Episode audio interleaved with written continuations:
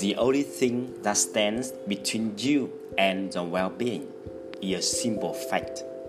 You have allowed the thoughts and emotions to take instruction from the outside rather than the inside.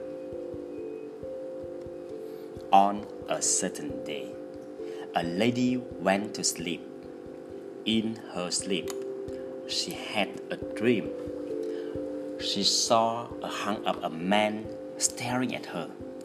Then he started coming closer, closer, and closer. He was so close that she could even feel his breath. She trembled, not in fear. Then she asked, What will you do to me? The man says, Well, lady, it's the dream. What happening in your head is the dream. At least the dream should happen the way you want it, shouldn't it? Even if the world doesn't happen the way you want it, at least the thoughts and emotion should happen the way you want them to.